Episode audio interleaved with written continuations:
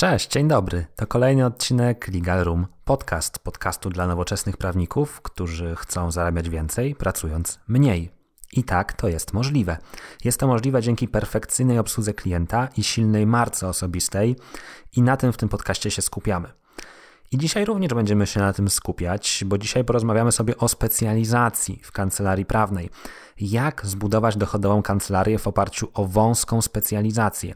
Jak tą specjalizację wybrać? Na co zwrócić uwagę? Jak poradzić sobie ze swoimi lękami?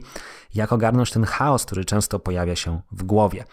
A tego wszystkiego nie będziemy uczyć my, czyli Wojtek Wawrzak, Kasia Krzywicka, ani Arek Szczudło. Nie będą to nasze wypociny KSW Trio, ale mamy dzisiaj dla Ciebie rozmowę z fantastyczną gościnią, e, z adwokat Justyną Wrubel. Mm, Justyną, która zajmuje się prawem imigracyjnym.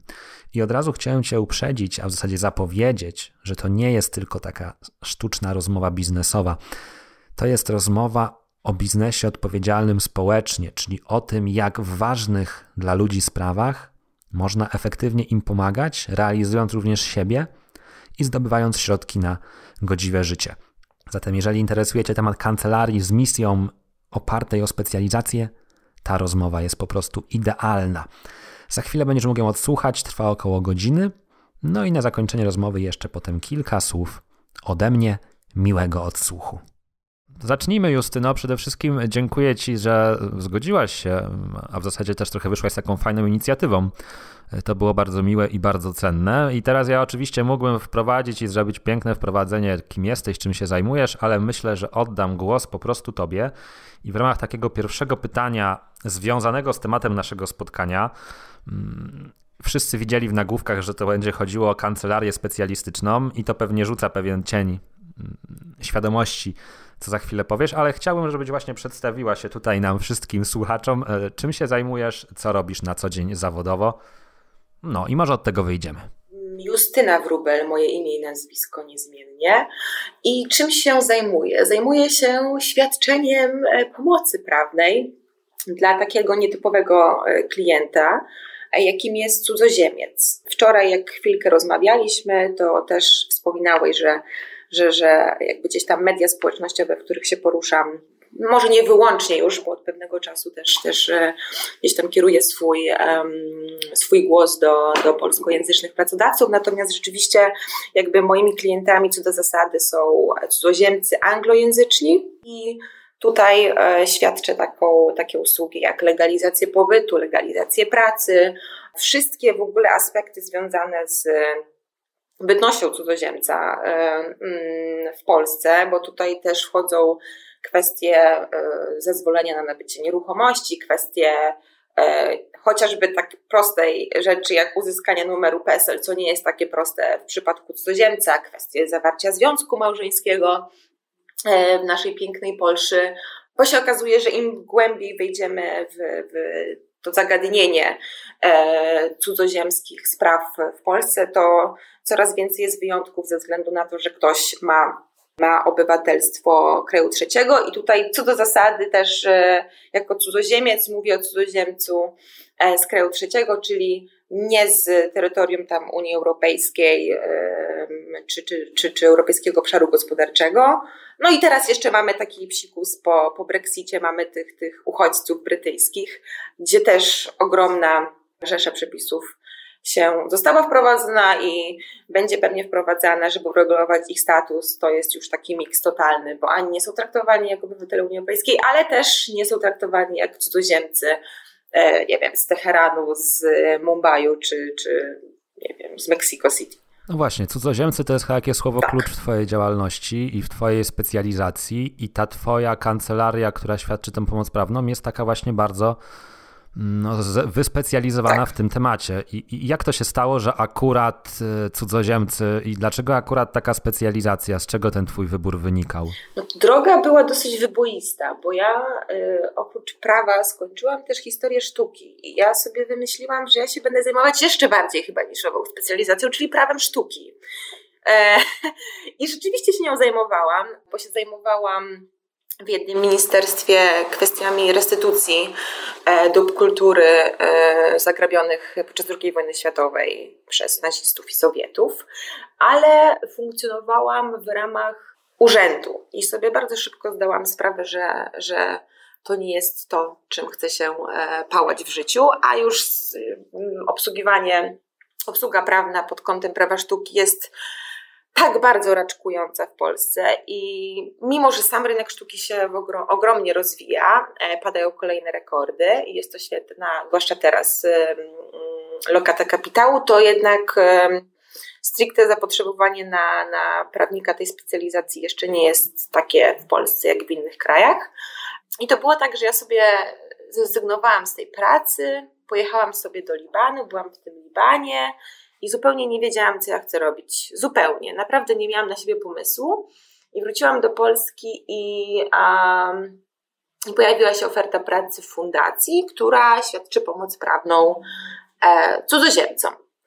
E, ja, ponieważ e, pracowałam w ministerstwie i zajmowałam się tą restytucją e, dzieł sztuki, co miało bardzo dużo też takiego charakteru międzynarodowego. Nie tylko ze względu na przepisy, ale też kwestie, że trzeba było w różne miejsca jeździć i domagać się różnych rzeczy. No i też e, muszę powiedzieć, że większość moich studiów e, spędziłam na podróżowaniu do różnych krajów, więc zawsze chciałam, żeby moja praca gdzieś tam miała jakiś aspekt międzynarodowy, żeby miała styczność z, z prawem międzynarodowym, z cudzoziemcami.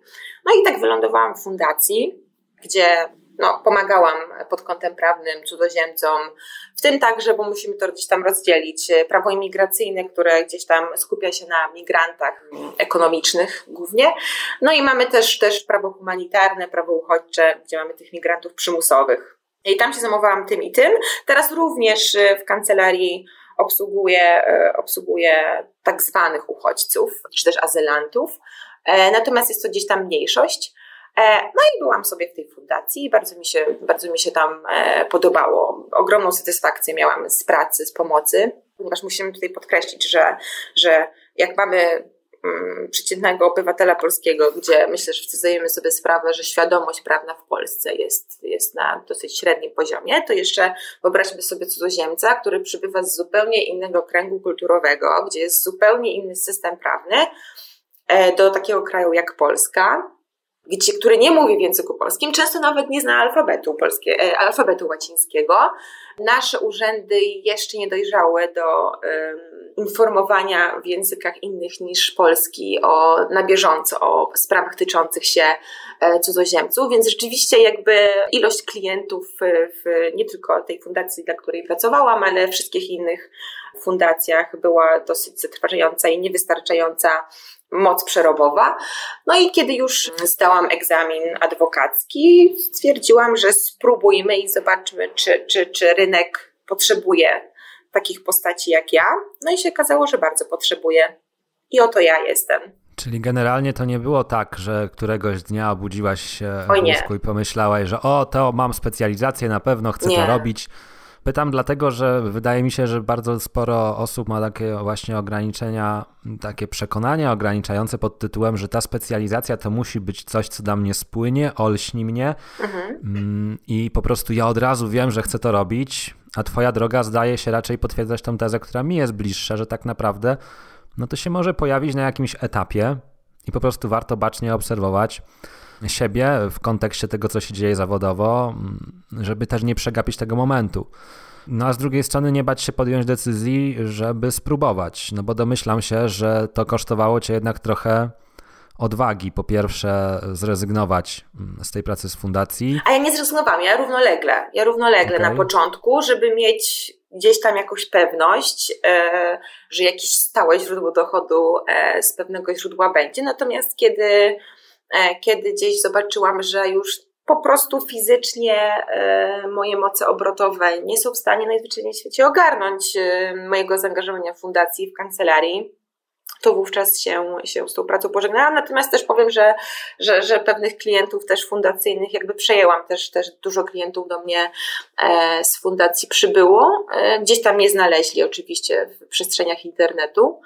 E, natomiast to też, też, też absolutnie ja się nie nastawiałam, że nagle tutaj, prawda, będę mieć e, otchłań nieprzebraną klientów i tak sobie po prostu zmywałam z pracy z fundacji. O nie, nie, nie. Jeszcze, jeszcze myślę, około rok pracowałam w fundacji, dopóki. Czyli zachowałaś sobie taką bezpieczną przystań, Absolutnie. Mm, ten pewien poczucie komfortu, tak jak mówisz, stałego dochodu, jednocześnie budując jakąś, jakieś swoje zaplecze pod własne działania i to myślę też jest cenna rada bo też często spotykam się z takim myśleniem, no, że albo własna kancelaria i rozwi rozwijanie własnej kancelarii, albo etat. Mhm. Mm, tymczasem myślę, że szczególnie współcześnie można znaleźć sposób, żeby to połączyć, e, czyli starać się dziergać coś na własną rękę, pracując jednocześnie w jakimś wymiarze etatowo.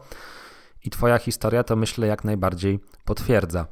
A powiedz mi, w jaki sposób e, pozyskiwałaś tych pierwszych klientów do swojej tej kancelarii już własnej? Mm, prowadziłaś jakieś działania, nie wiem, kontentowe, marketingowe, czy to raczej była jakaś siatka poleceń przez tą fundację? Jak to wyglądało? Mm, no właśnie ja się cały czas zastanawiam, bo próbowałam sobie odpowiedzieć na to pytanie, natomiast e, ja chyba byłam dosyć jakiejś luksusowej, wydaje mi się, sytuacji, bo ja zakładając kancelarię, natychmiast ci klienci za, zaczęli przybywać. W sensie ja rzeczywiście jakby gdzieś tam od początku wiedziałam, że moi klienci co do zasady są młodymi ludźmi, więc wiedziałam, że na przykład taki kanał jak Facebook będzie do nich docierać. Od początku wiedziałam, że te, te, moje kanały w mediach społecznościowych będą w języku angielskim.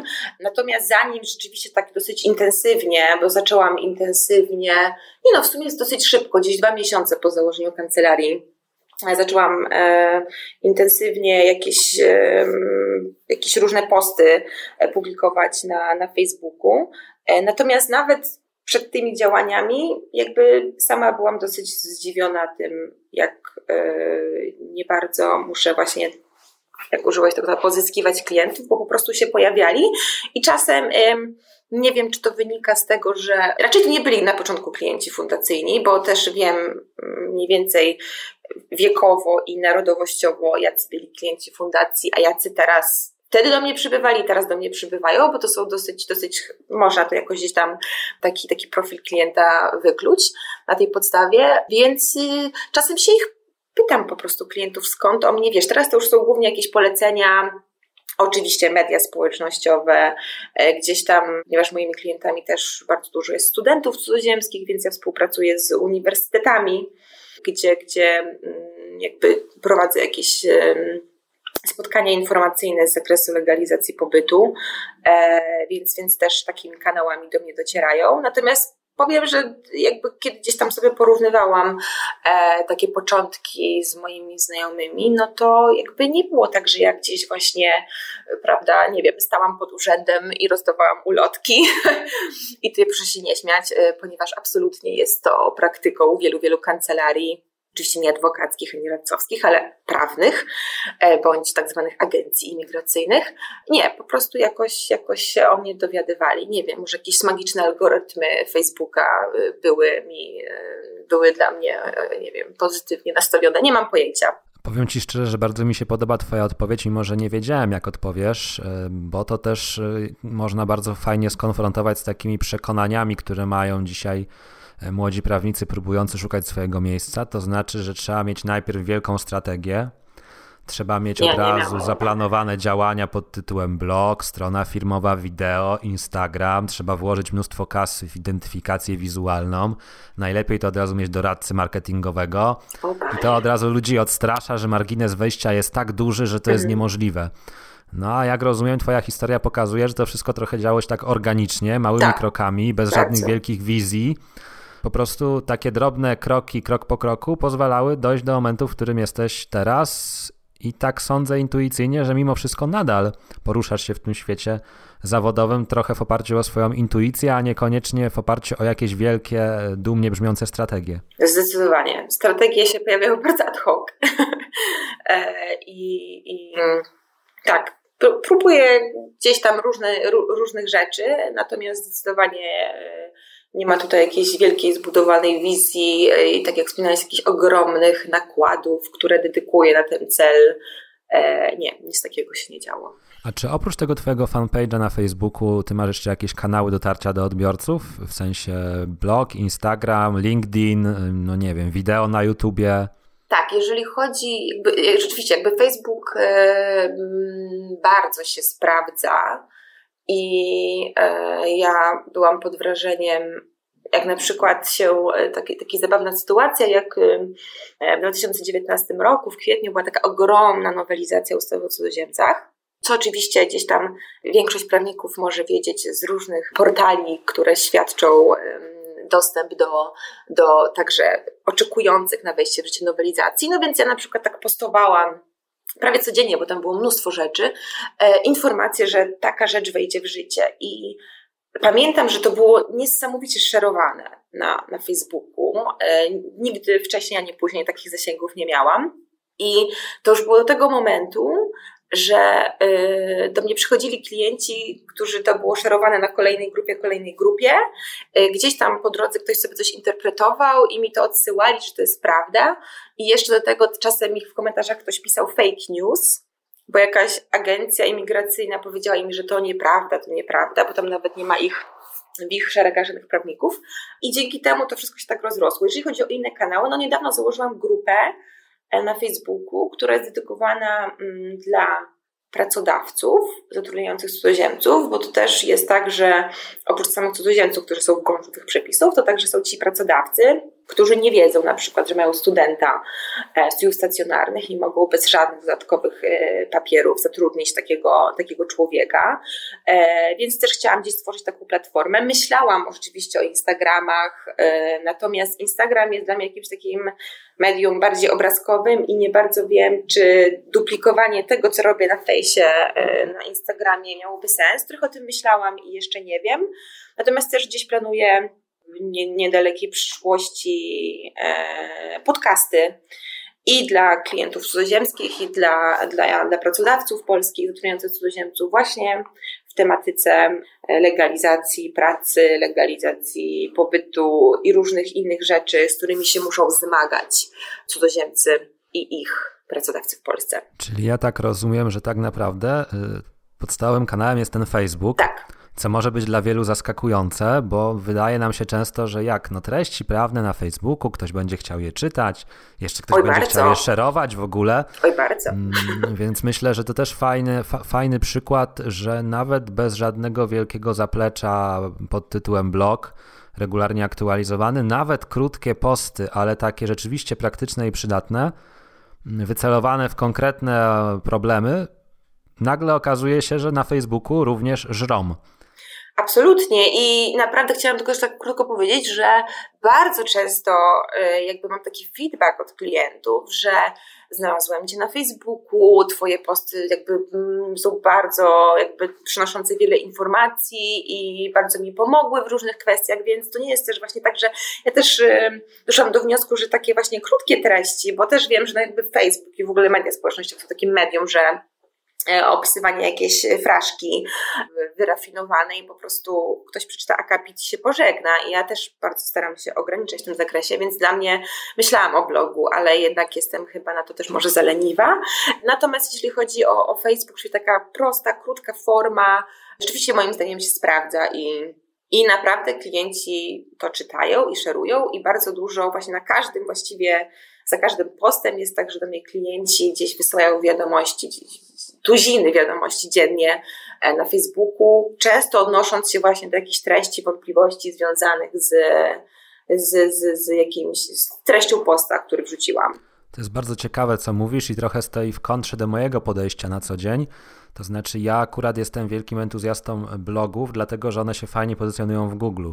Mhm. Ale, to, co, ale to, co mówisz, y, to jest też y, bardzo, bardzo cenna informacja dla wszystkich y, tych, którzy mogą nas słuchać na żywo bądź w przyszłości i myśleć sobie tak. Jestem bardzo zajęta, bardzo zajęty.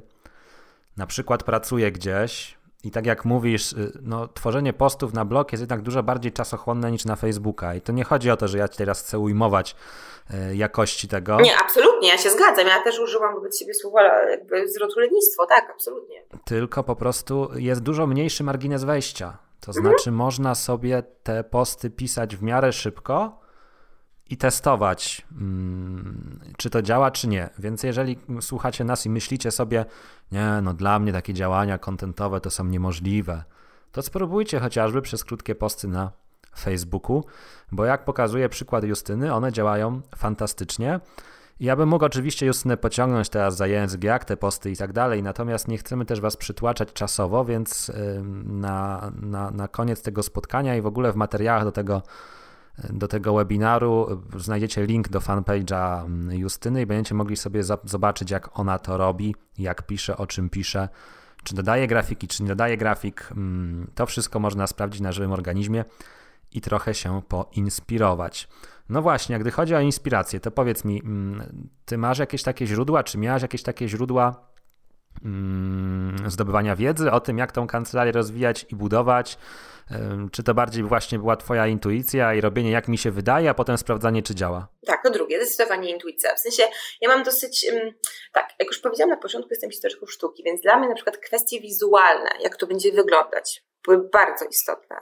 Większość, moim zdaniem, kancelarii, nawet najlepszych i najdroższych i mających miliony monet do tego, żeby rozdysponować się na takie działania, w kwestii na przykład wizualnej były dla mnie fatalne, więc jak spotkałam się z osobą, która to wszystko dla mnie kreowała i się pytała, jakie są moje oczekiwania, i też zrobiła jakiś tam na pewno research w kontekście kancelarii, to mi się nic nie podobało. Powiedziałam, że to jest zupełnie, zupełnie nie dla mnie, te wszystkie, przepraszam, te midy, wagi, no w ogóle.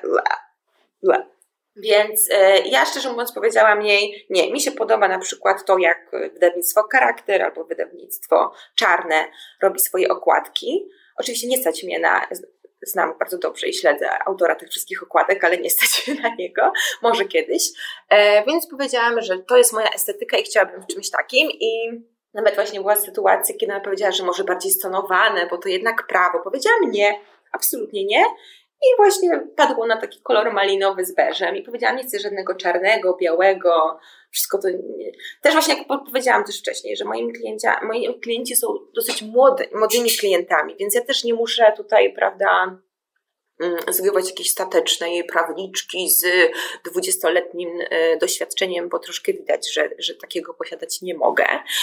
I rzeczywiście też w kontekście właśnie gdzieś tam, jak, jak się pytałeś, czy, czy gdzieś tam planowałam co jak, bardziej to było na zasadzie, myślałam sobie, zawsze tak staram się wstawić, tak jak ja bym była klientką i jak ja bym wyszukiwała e, prawnika, prawniczki i jakbym to chciała, żeby jakie informacje były zawarte, bo też nie możemy oczywiście dać wszystkich informacji, gdzieś dać jakieś, jakieś clue. E, I rzeczywiście gdzieś tam to, co dotychczas robiłam, się, e, się sprawdzało i jest fajnie. Ja myślę, że to jest e, bardzo cenna wskazówka dla wielu osób. Wprawdzie my spotykamy się w ramach projektu edukacyjnego Legal Room, w którym no, dzielimy się jak gdyby pewnymi metodami działania, pokazujemy pewne przykłady, staramy się właśnie dostarczać różnorodne przykłady, a nie jedną właściwą ścieżkę. Natomiast myślę, że fajnie jest to podkreślić, że żeby jak gdyby zdobywanie inspiracji nie kończyło się wyłącznie na zdobywaniu i konsumowaniu wiedzy, bo można się nauczyć, jak prowadzić blogi, jak pisać posty, mm, tylko że to wszystko w pewnym momencie przestanie być autentyczne, więc ja myślę, że największym wyzwaniem dla każdego prawnika, który szuka takiego swojego miejsca zawodowego, jest takie połączenie się ze swoim ja, tak jak ty wspomniałaś o tym, chociażby wizualnych aspektach.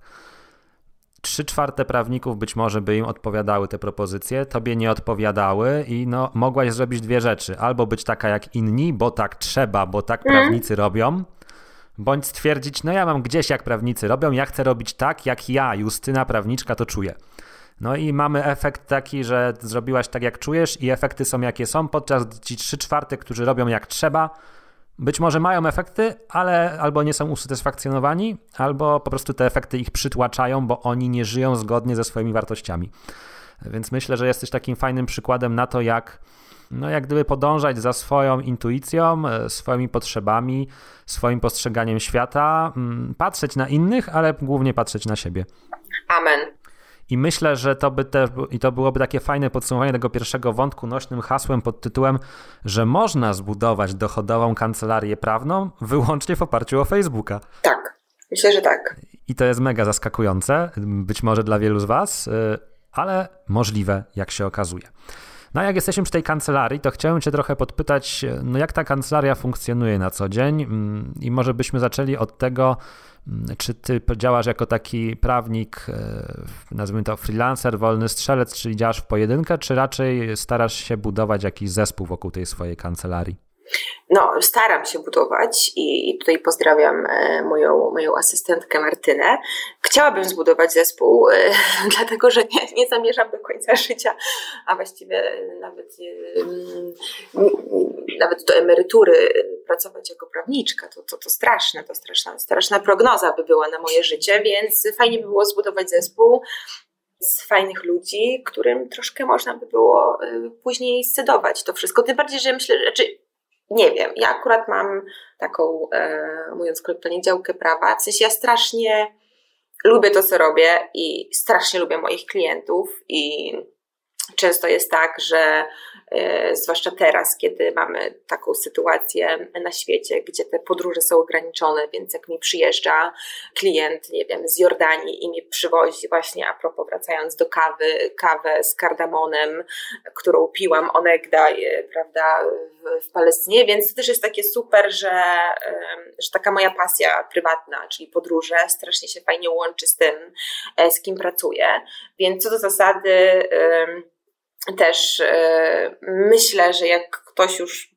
jest w moim zespole albo chciałby dołączyć, e, no to też po prostu jest, jest fajnie. Z, z, jakby ci klienci, z którymi, z którymi pracuję, są co do zasady naprawdę super ludźmi i można się wielu rzeczy od nich dowiedzieć i są strasznie ciekawe sytuacje.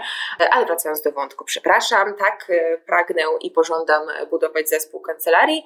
Myślę, że każdy, kto rekrutuje, wie, że jest bardzo ciężko takie, y, tutaj powrócę do mojej asystentki Martyny, takie Martyny znaleźć i no bardzo bym chciała tutaj, żeby to grono się, y, grono się poszerzało. Tak, i takie są, takie są moje plany. Do niedawna działałam w pojedynkę, ale było mi strasznie ciężko i, i, i teraz już jest na szczęście lżej. E, I chciałabym, żeby było jeszcze lżej, tak lżej i lżej i lżej, że ja tylko będę gdzieś obok. No i właśnie chciałem zapytać Cię o ten wątek sam, samodzielności, to znaczy ile czasu, tak nie, wiesz, nie da co do godzin minut, ale w przybliżeniu zajęło Ci przejście do tego modelu, w którym poczułaś się przytłoczona, że to samodzielnie i zaczęłaś chcieć kogoś mieć w tej swojej kancelarii również. To był mhm. rok, dwa, dziesięć? O matko, nie, to moja kancelaria ma ledwo tam dwa lata skończyła niedawno. Mhm. No bo to było już takie, tak, tak byłam pewna, że na kogoś chcę po roku i rzeczywiście zatrudniłam E, dosyć się ta osoba nie sprawdziła. Nastąpiła pandemia, więc też ciężko było troszkę, jakby takie nowum było, że jak ja mam kogoś wdrażać tą kancelarię, kiedy mamy sytuację taką, że nawet nie możemy się spotkać. No teraz już jesteśmy bardziej osadzeni w tej sytuacji, więc rzeczywiście to, że ja sama i, i pracuję i też, też gdzieś tam współpracuję właśnie z, e, z Martyną e, w tej rzeczywistości głównie online, jakby się jak najbardziej sprawdza. Tak, więc, e, więc tak to wygląda. Twoja asystentka mm, ciąża cię również merytorycznie? Czy jak najbardziej. Tej... Okej, okay, czyli to jest prawniczka. Już niedługo będzie. Już jest okay. na, na, na, finiszu i wręcz, wręcz się domaga skarg kasacyjnych i tych wszystkich najcięższych rzeczy. Ja bardzo chętnie e, tutaj jakby wdrażam te rzeczy. Tym bardziej, że, że jakby no już na etapie właśnie jakichś takich, takich skarg czy kasacyjnych, to też jest po prostu super intelektualne wyzwanie. E, tym bardziej, że też tutaj muszę to powiedzieć, e, że orzecznictwa jest jak kod napłakał i tak naprawdę często argumentację trzeba wziąć samemu wymyślić. Więc to jest naprawdę też pod kątem, jak ktoś na przykład jest wypalony, to to ja uważam, że moja działka prawa jest super, bo naprawdę ja się cały czas uczę nowych rzeczy i cały czas trzeba kombinować i coś wymyślać, bo orzecznictwa, zwłaszcza polskiego, jest bardzo, bardzo, bardzo mało. Ale rozumiem, że jak gdyby dążysz do takiego stanu, w którym ty będziesz wykonywać minimum pracy merytorycznej, bardziej skupiając się na, nazwijmy to, sprawach związanych z zarządzaniem tą kancelarią, tak? tak? Tak, taki jest mój cel. To też są, myślę, też jest ciekawy model. To jest model, w, który, w, którym ja, w który ja też idę po latach, to znaczy mm, jednak stwierdziłem, że bardziej mnie cieszy zarządzanie niż sama praca merytoryczna i może ją lubię. No i to jest też fajny przykład, y, że to też ewoluuje z czasem, mm, bo jak mhm. ciebie słucham, to mam wrażenie, że twoja przygoda zawodowa to jest takie y, miłe i przyjemne płynięcie z prądem żaglówką, bez jakichś wielkich napinek, bez większego stresu, podążanie za tym, co się wydarzy, reagowanie na bieżąco. Mm, I tak się przyjemnie tego słucha z takim poczuciem, że to jak gdyby trochę się dzieje samo. Ja wiem, że w życiu się samo nic nie dzieje, natomiast no nie ma w tym wszystkim jakiejś takiej presji, stresu, e, podążania jakimiś utartymi schematami i frustrowania się, że nie, jakoś tak sobie to płynnie po prostu dryfuje. Ciężko mi to gdzieś tam porównywać e, do tego, jak, jak innym się wiedzie w tym zakresie. Natomiast myślę, że, że przez to, że A, jak już powiedziałam, jakby co do zasady mi się naprawdę super e, z klientami współpracuję i tak właśnie merytorycznie, intelektualnie mam naprawdę gdzieś tam dużo wyzwań. To nie jest tak, że o Boże, 15 raz to samo odwołanie i nic nowego, tak? Tylko naprawdę czasem trzeba skutek tego, że tej e, judykatury jest tak niewiele, trzeba naprawdę kombinować. No oczywiście naj, naj, najgorsza jest frustracja związana, to myślę, że dotyczy każdego, e, z tym, że e, no, jak jest jakiś niepomyślny wynik dla klienta, no to tutaj jest taka też sytuacja dosyć, dosyć solidnie obwarowana tym, że no, u mnie w przypadku jakiejś niepomyślnej decyzji, no to to może być e, konieczność opuszczenia kraju, nie wiem, zobowiązanie do powrotu do kraju pochodzenia i tym podobne, kiedy na przykład ludzie, nie wiem, sprzedali cały swój majątek w kraju, tutaj się przeprowadzili, też to są kwestie kulturowe, kiedy po prostu powrót do swojego kraju bez odniesienia sukcesu na emigracji jest, jest obwarowany różnymi rzeczami. No też ogromnym problemem w procedurach cudzoziemskich są um, są opieszałości w wydawaniu. Kiedy mamy, nie wiem, terminy miesięczne według KPA, to na przykład w drugiej instancji to jest na przykład 3 lata. E, więc, więc jakby jeżeli chodzi o frustrację w moim zawodzie, to bardziej to, to, to jest ze względu na to, jak, jak, e, jak działają organy czy, czy, czy sądy. Natomiast tak co do zasady nie mogę narzekać. W sensie naprawdę jakby i pod kątem tego, z kim pracuję, pod kątem z jaką materią pracuję, myślę, że ciężko by było znaleźć coś, coś fajniejszego. Bardzo fajna wiadomość, że można być, szczęś- że można być szczęśliwym prawnikiem, bo bardzo wielu prawników, mam wrażenie, jest takich mm, nie do końca zadowolonych ze swojej kariery. Nawet jeżeli ona jest fajna z sukcesami, to jak gdyby często słyszy się, że zabiera dużo życia prywatnego mhm. i trudno to pogodzić. Tobie się to udało, jak słyszę, i mamy taką tą Twoją kancelarię specjalistyczną w oparciu o prawo imigracyjne, zbudowaną na Facebooku, rozwijaną tak trochę intuicyjnie, bez, bez jakiegoś e, wielkiego, siermiężnego planu działania. Chciałem Cię teraz podpytać o klientów takiej tej Twojej specjalistycznej kancelarii. To są głównie tak zwane, ja to mówię, złote strzały, czyli jednorazowe obsługi, mhm. konsultacje, czy to też są jakieś współprace stałe, powtarzalne, regularne, takie miesięczne, typowe, jak to kojarzymy z tym poczuciem stabilności w kancelarii? Mhm. I to, i to, tak naprawdę. Oczywiście y, często jest tak, że właśnie jakby ci pracodawcy są moimi klientami, no i jak zatrudniają nowego cudzoziemca, albo jak mają jakieś problemy z cudzoziemcem, którzy zatrudniają, to się do mnie zgłaszają, więc i to, i to. E, na początku na pewno więcej tych, tych tutaj cytat złotych strzałów, natomiast teraz gdzieś to się coraz bardziej e, dywersyfikuje, myślę. A co Ci się bardziej podoba, takie złote strzały czy stałe współprace? No wiadomo, że złote strzały, bo ja też nie lubię jakby taki bezpośredni kontakt z klientem, tak, jak możemy sobie właśnie tutaj e, jakąś herbatkę z Uzbekistanu wypić i, i porozmawiać, jak to jest fajnie w Samarkandzie, a jak beznadziejnie w Warszawie. Tak, tak, tak, zdecydowanie bardziej. Wiem, że to jest. Yy, powinnam powiedzieć, nie, kocham tutaj tych klientów biznesowych, przybywajcie do mnie yy, ogromne firmy IT. Yy, tak, przybywajcie swoją drogą, ale, ale jednak tak, tak prywatnie to po prostu yy, fajnie się spotkać z klientem i czasem po prostu porozmawiać, zwłaszcza obecnie, yy, kiedy rzeczywiście jakby ja mm, przeszłam nie w 100%, ale w większości na obsługę, obsługę zdalną, więc, więc wszystkie konsultacje mm, przeprowadzam, przeprowadzam online i de facto gdzieś tam spotkania na, na żywo się ograniczają do podpisywania jakichś dokumentów, czy, czy do wizyt w sądzie, czy w urzędach, więc, więc tym bardziej teraz y, tych herbatek uzbeckich mi brakuje. Podoba mi się Twoja odpowiedź, dlatego że też to przywiązanie do, lubość do złotych strzałów nie jest taka oczywista. E, mam wrażenie, że często pokutuje taki mit e, pod tytułem, żeby kancelaria mogła się utrzymywać, no to musi mieć stałe współpracę. A doświadczenia moje i zresztą rozmów z kolegami po fachu wskazują, że często te stałe współprace są bardziej frustrujące, bo klient oczekuje dużo szybszej re, re, reakcji. Przy, wydaje mu się, że skoro ma stałą obsługę, to on tam w zasadzie może wszystko wrzucić e, łącznie ze sprawą karną swojego syna.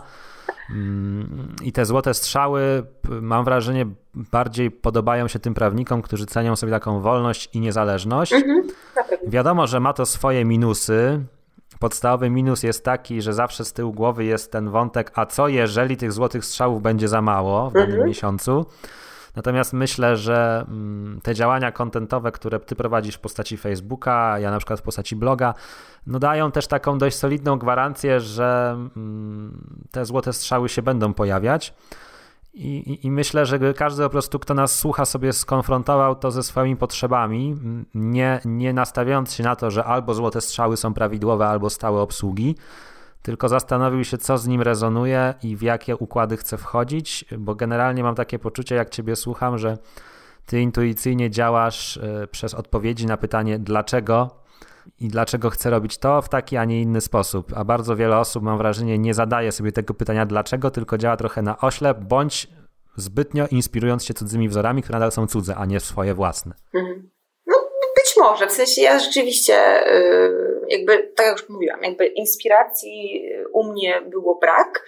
Bardziej jakby zawsze skupiałam się na tym, tak jak, na tym, jak ja bym chciała być obsłużona przez, przez prawnika, prawniczkę, e, jakie informacje chciałabym też uzyskiwać, bo wiadomo, jakby z jednej strony nie mogę tych informacji dać zbyt wiele, ale też, żeby były takie mm, po prostu zachęcające też do później, do gdzieś tam odezwania się do mnie i rzeczywiście to działa. Natomiast jakby od początku, nieważne czy to właśnie było tam wspomniane wcześniej prawo sztuki czy prawo imigracyjne, jak gdzieś tam e, nie wyobrażam sobie robić czegoś, czego nie lubię, co mi nie sprawia satysfakcji, co mnie frustruje.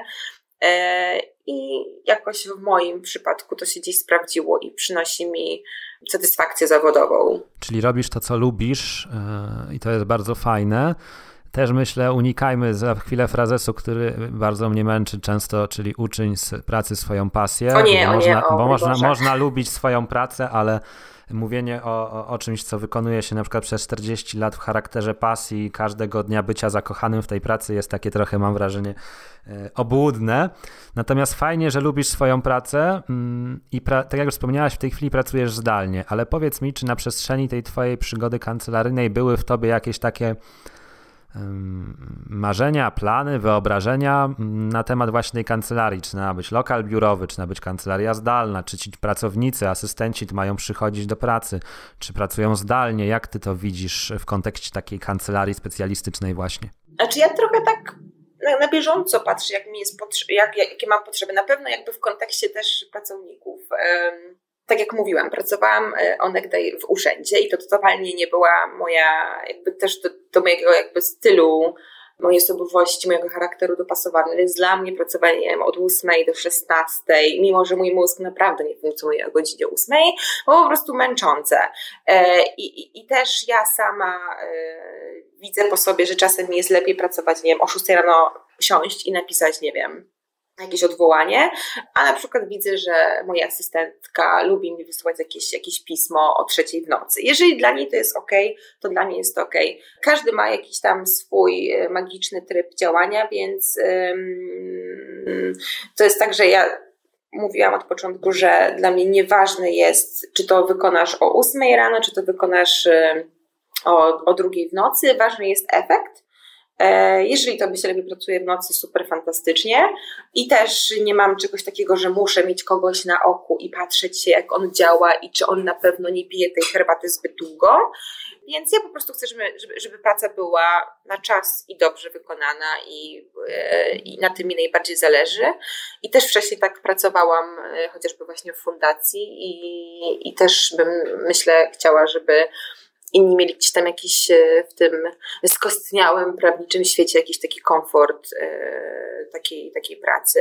No, myślę, że COVID się do tego skutecznie przyczynił Absolutnie. i to jest akurat, akurat plus dla branży prawnej, bo ja miałem wrażenie, że przed COVID-em byliśmy przywiązani do takiego e, stereotypu kancelarii, że ta prawdziwa jedyna słuszna kancelaria to jest kancelaria, która ma biuro 100-metrowe. Mm, I tam siedzą ci pracownicy za tymi biurkami między 8 a 16. Garsonkach.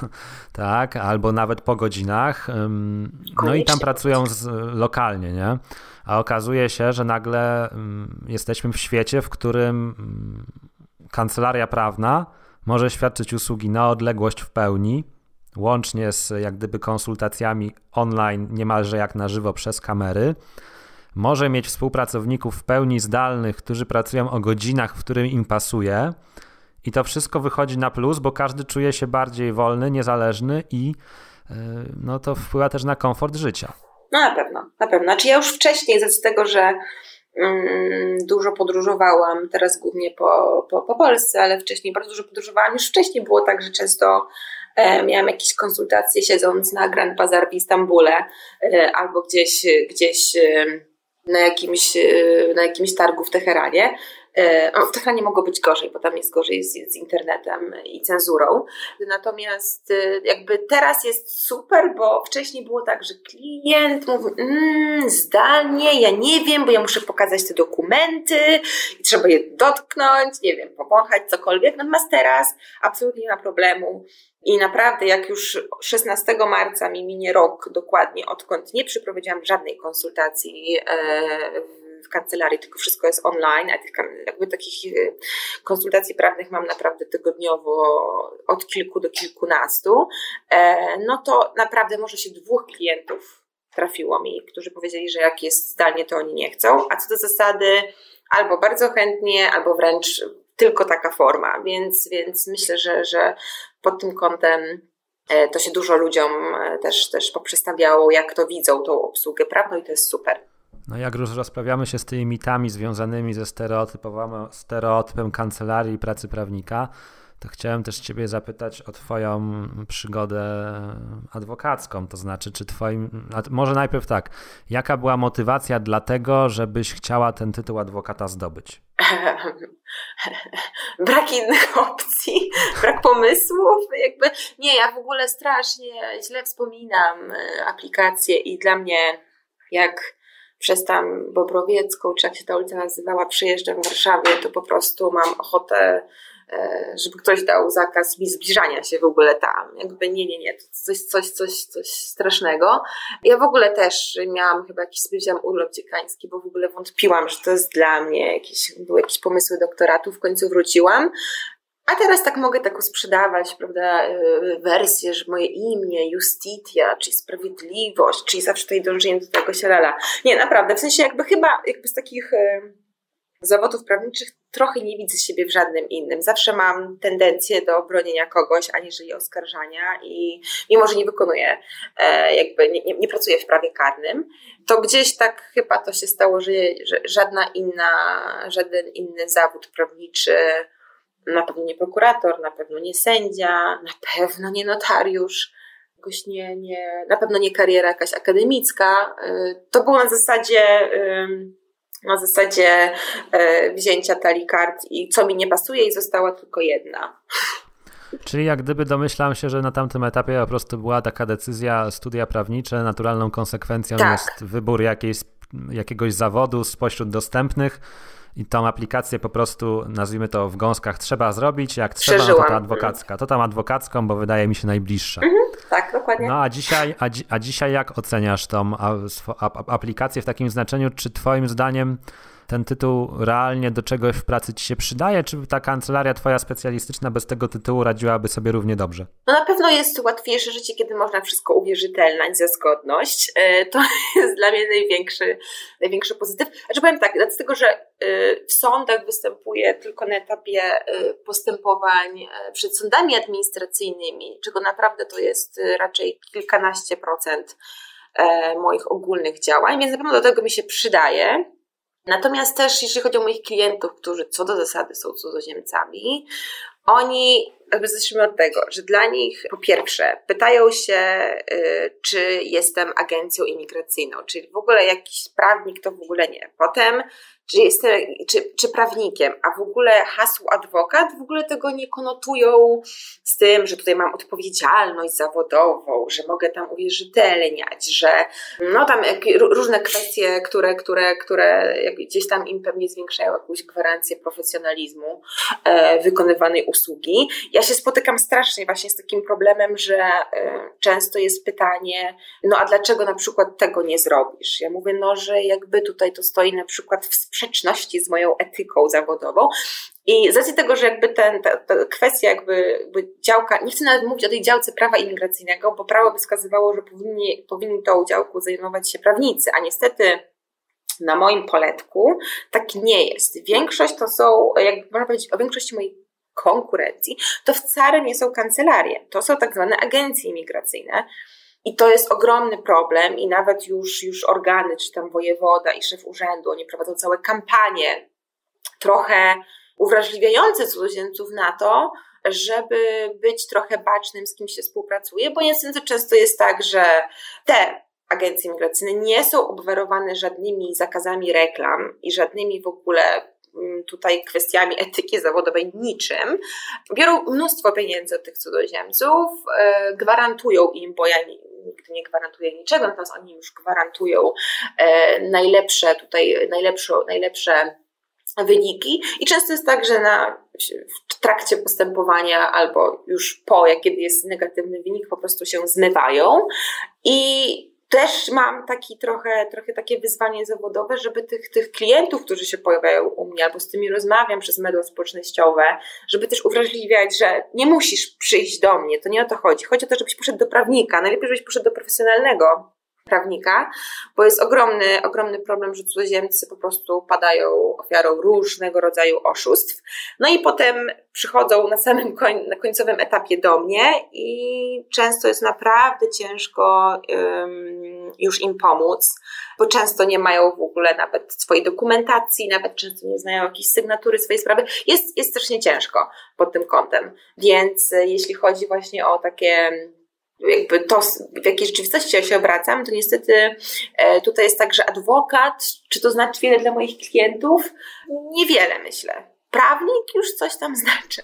Czyli myśl, myślę, myślę, myślę, że, myślę, że paradoksalnie w Twoim przypadku, w tej Twojej specjalizacji, on więcej e, czyni zamętu i szkody niż pomaga realnie, nie? Tak, jeżeli chodzi o właśnie kwestie zakazu reklamy, kwestie tych wszystkich, znaczy ja też często właśnie tłumaczę klientowi, że no ja nie mam takiego komfortu, że jak coś mi się nie uda, to po prostu ucieknę, e, bo jak ucieknę, to wiedz, że możesz mnie tutaj i tutaj zgłosić. Ja też często mówię tym klientom, bo też niestety się zdarzają, myślę, nie tylko mi, ale każdemu jakiemuś profesjonalnemu pełnomocnikowi, że też padają ofiarami oszustw, nawet przez profesjonalnych pełnomocników, a ci niestety często mają świadomość, że taki cudzoziemiec, który nie mówi w języku polskim, nie zna polskich przepisów, o wiele ciężej jest mu zorientować się, gdzie on mógłby pewne niefajne rzeczy zgłosić. Oni tego po prostu nie wiedzą. Czyli ja myślę, że tu można by użyć fajnego słowa cechującego dojrzałych i dorosłych ludzi, czyli odpowiedzialność. Jak gdyby nie tylko podchodzisz do tego jako źródła zarobkowania i samorealizacji, ale również jest to odpowiedzialność za to, co tym ludziom doradzasz, co pomagasz. I myślę, że ta odpowiedzialność też jest kluczowa, bo też nam często ten przekaz marketingowy związany z rozwojem kancelarii, z dążeniem do specjalizacji, do pokazywaniem się jako eksperta, Zdarza się, że on przysłania nam ten najważniejszy klucz, czyli no jednak mamy komuś pomóc rozwiązać jego problem w sposób należyty i odpowiedzialnie. I to, co ty mówisz, że informujesz klientów, co mogą zrobić, jak coś pójdzie nie tak z twoją pomocą, to jest w ogóle mm, mega takie e, fajne, profesjonalne i i też pewnie dla wielu takie mindfuckowe, że jak to, od razu donosisz, co można zrobić, tak. jak coś pójdzie źle, ale moim zdaniem to jest takie w ogóle mega zaopiekowanie drugiej osoby na samym początku. Tak, ja często z każdym klientem, z którym gdzieś tam podejmuję współpracę, zawsze e, podpisuję umowę i ta umowa jest e, w języku polskim i w języku najczęściej angielskim, dla niego, dla niego nie zrozumiałym i zawsze właśnie im, im zwłaszcza, zwłaszcza z, z, z, zwracam uwagę na te gdzieś tam paragrafy mówiące o mojej odpowiedzialności, bo to też, ja podam taki przykład e, jednego klienta jeszcze fundacyjnego, e, który naprawdę niestety podpisywał wszystko, co mu się dało. W sensie naprawdę wszystko. I on nawet nie wiedział, co podpisuje, no bo nie, nie posługiwał się w ogóle językiem polskim. I był dosyć moim regularnym klientem, bo to miał mnóstwo postępowań uchodźczych i w pewnym momencie jakby doszło do takiej sytuacji, że wtedy jeszcze nie miałam uprawnień, więc go nie mogłam reprezentować e, przed WSA mm, i dostał e, pełnomocniczkę z urzędu i on nie chciał podpisać niczego, co ta pełnomocniczka mu dała, bo jemu pani Justyna powiedziała, że on jak czegoś nie rozumie, to on nie powinien tego podpisywać, więc co on zrobi? On pójdzie do pani Justyny z tym pismem, co mu ta adwokatka z urzędu dała, ja mu to przetłumaczę i jak on będzie świadomy, co on podpisuje, to on to wtedy jej daruje. I dla mnie to jest taki przykład takiego triumfu zbudowania w kliencie właśnie takiej asekuracji, no bo niestety to, jest, to, jest, to są naprawdę, ja tutaj mogłabym yy, takie kwiatki opowiadać, co podpisują klienci, którzy totalnie nie mówią po polsku.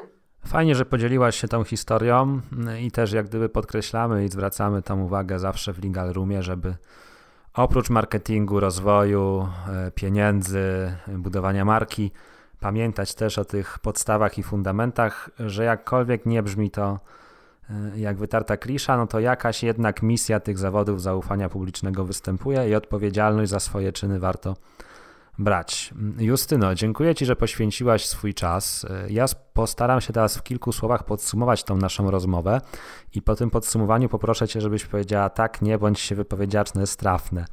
Okej. Okay. Tak, tak, tak, tak, żeby nasi odbiorcy mogli mm, taką pigułkę, esencję z tego wyciągnąć, bo dostawaliśmy feedback, że to jest dla nich właśnie mm, przydatne. Więc ja myślę, że nasza rozmowa zaczęła się od tego, że ten Twój wybór specjalizacji to nie było coś takiego, że spadło z nieba i po prostu od e, początku swojej kariery wiedziałeś, że będziesz prawnikiem od spraw imigracyjnych i że warto sobie dać ten luz i dystans, że to może przyjdzie z czasem. Po drugie, że to nie trzeba od razu rzucać na głębokie wody e, i od razu decydować się zero-jedynkowo albo kancelaria, albo praca u kogoś. Można to w pewien sposób połączyć i w pewnym momencie podjąć decyzję, że jestem na tyle gotowa, że idę całkowicie na swoje. Co do tych sposobów dotarcia do klientów, każdy powinien znaleźć swój własny i raczej byśmy woleli unikać wartościowania, co jest lepsze, czy wideo, czy post na Facebooku, czy Instagram. Trzeba się nad tym zastanowić, co z nami gra i co nam się podoba. Twój przykład pokazuje, że nawet samo postowanie na Facebooku w oparciu o fanpage generuje świetne rezultaty. No i w końcu, że ta kancelaria prawna specjalistyczna, mm, no to może być kancelarią nawet w pełni zdalną, obsługującą klientów e, i z Polski, i ze świata, i z całego globu, i nawet opartą tylko na złotych strzałach, a niekoniecznie wyłącznie na stałych współpracach, które wydają się lukratywne. No i że to zaufanie do współpracowników, do klientów i ta odpowiedzialność i takie dojrzałe myślenie o e, relacjach i z klientami, i ze współpracownikami to jest coś, e, co też daje dużo satysfakcji. Jak patrzysz na to podsumowanie? E, mówię tak. Justyna powiedziała tak, e, więc cieszę się, że, że dobrze zrozumiałem, co miała nam dzisiaj do opowiedzenia. I na koniec takie pytanie, które lubię zadawać zawsze osobom, z którymi rozmawiam, o taki czynnik i faktor X, czyli jakbyś miała wskazać jedną rzecz, która Twoim zdaniem decyduje o tym, że z sukcesem prowadzisz swoje działania, to co by to było? Myślę, że wierzę jednak w to, że jeżeli ktoś coś robi z przekonaniem i, i, i gdzieś tam z pasją, to zwiększa to prawdopodobieństwo, że się odniesie sukces. I też myślę, że to, że mm, jakby biorąc pod uwagę taką, rozprzestrzeniającą się w ogóle jakby w każdych aspektach życia ignorancję co do różnych rzeczy, e, myślę, że też dla moich klientów cudzoziemskich, to, że ich kraj, często jakiś malutki albo mało znaczący, e, albo ktoś, kto pewnie większości, większości, nie wiem, Polaków nie będzie w stanie pokazać na mapie, e, to, że mam jakąś wiedzę o tym kraju, to, że, że mm, nie wiem, czasem jak w jakimś tam języku e, ich szejszym się odezwę, to jest też jakby dla nich ważne, bo spotykają się ze strony urzędników często z taką totalną ignorancją i nieznajomością, a już najczęściej właśnie jak są jakieś sprawy uchodźcze, widzę że, że po prostu jakby w tych, tych, tych uzasadnieniach wyroków często jest totalna nieznajomość jakby sytuacji e, danego kraju i, i, i dla mnie to jest czasem przerażające, e, że można tak totalnie e, jakby euro, przy europejskim, polskim punkcie widzenia analizować sprawy, nie wiem, sytuację kobiet na przykład w Czeczeni. Więc myślę, że to jest dla moich klientów też ważne i dzięki temu, dzięki, dzięki temu, że, że oni to doceniają i czują się gdzieś tam komfortowo, mając e, pełnomocniczkę, która e, nie tylko rozumie zagmatwane przepisy polskie dotyczące się prawa imigracyjnego, ale też, też w ogóle jaka jest ich sytuacja życiowa. Myślę, że też e, gdzieś to wpływa na dalsze, nie wiem, rekomendacje mojej osoby i, i obopólną satysfakcję ze współpracy. Myślę, że to jest fantastyczna rada na sam koniec naszej rozmowy w kontekście tego, jak zbudować dochodową kancelarię w oparciu o wąską specjalizację. Że ta wąska specjalizacja to jest po prostu nic innego jak wybranie takiej dziedziny, w której nie tylko merytorycznie jesteśmy dobrzy, ale rozumiemy kontekst, rozumiemy klientów, lubimy tych klientów, umiemy z nimi rozmawiać i oni w sposób naturalny czują, że no, że mają z nami po prostu pewien sposób porozumienia, a nie jesteśmy tylko doradcą prawnym od mhm. przepisów. Dokładnie tak. No i jak podobała Ci się rozmowa? Ja jestem nią szczerze poruszony. Mm, jestem nią szczerze poruszony, bo myślałem, że będzie to taka rozmowa typowo biznesowa, a było w niej mnóstwo wartości biznesowej, ale jednocześnie bardzo dużo takiej ludzkości, ciepła, empatii, dobroci. Fantastyczna rozmówczyni, Wielkie dzięki Justynie za to, że poświęciła nam swój czas i zgodziła się wziąć udział w meetingu legal roomowym. Dla Twojej informacji, podcasty wypuszczamy co dwa tygodnie. Co dwa tygodnie są również meetingi. Jeżeli miałbyś, miałabyś ochotę wziąć udział w takim meetingu, podzielić się z nami swoją historią, napisz maila, pogadajmy, co możemy razem zrobić, w jaki sposób możemy razem się spotkać. Możesz też również zawsze zostawić nam krótką wiadomość głosową, wchodząc na stronę od tego odcinka na Anchor FM i zadając nam pytanie, zostawić jakiś krótki komentarz, wykorzystamy go wtedy przy montażu najbliższego odcinka. Zapisz się również koniecznie na nasz newsletter legalroom.pl ukośnik newsletter, żeby być na bieżąco i korzystać ze wszystkich materiałów, jakie dla Ciebie przygotowujemy. Na dzisiaj to wszystko. Wielkie dzięki za uwagę i do usłyszenia w kolejnym odcinku Legal Room Podcast. Trzymaj się ciepło. Papa. Pa.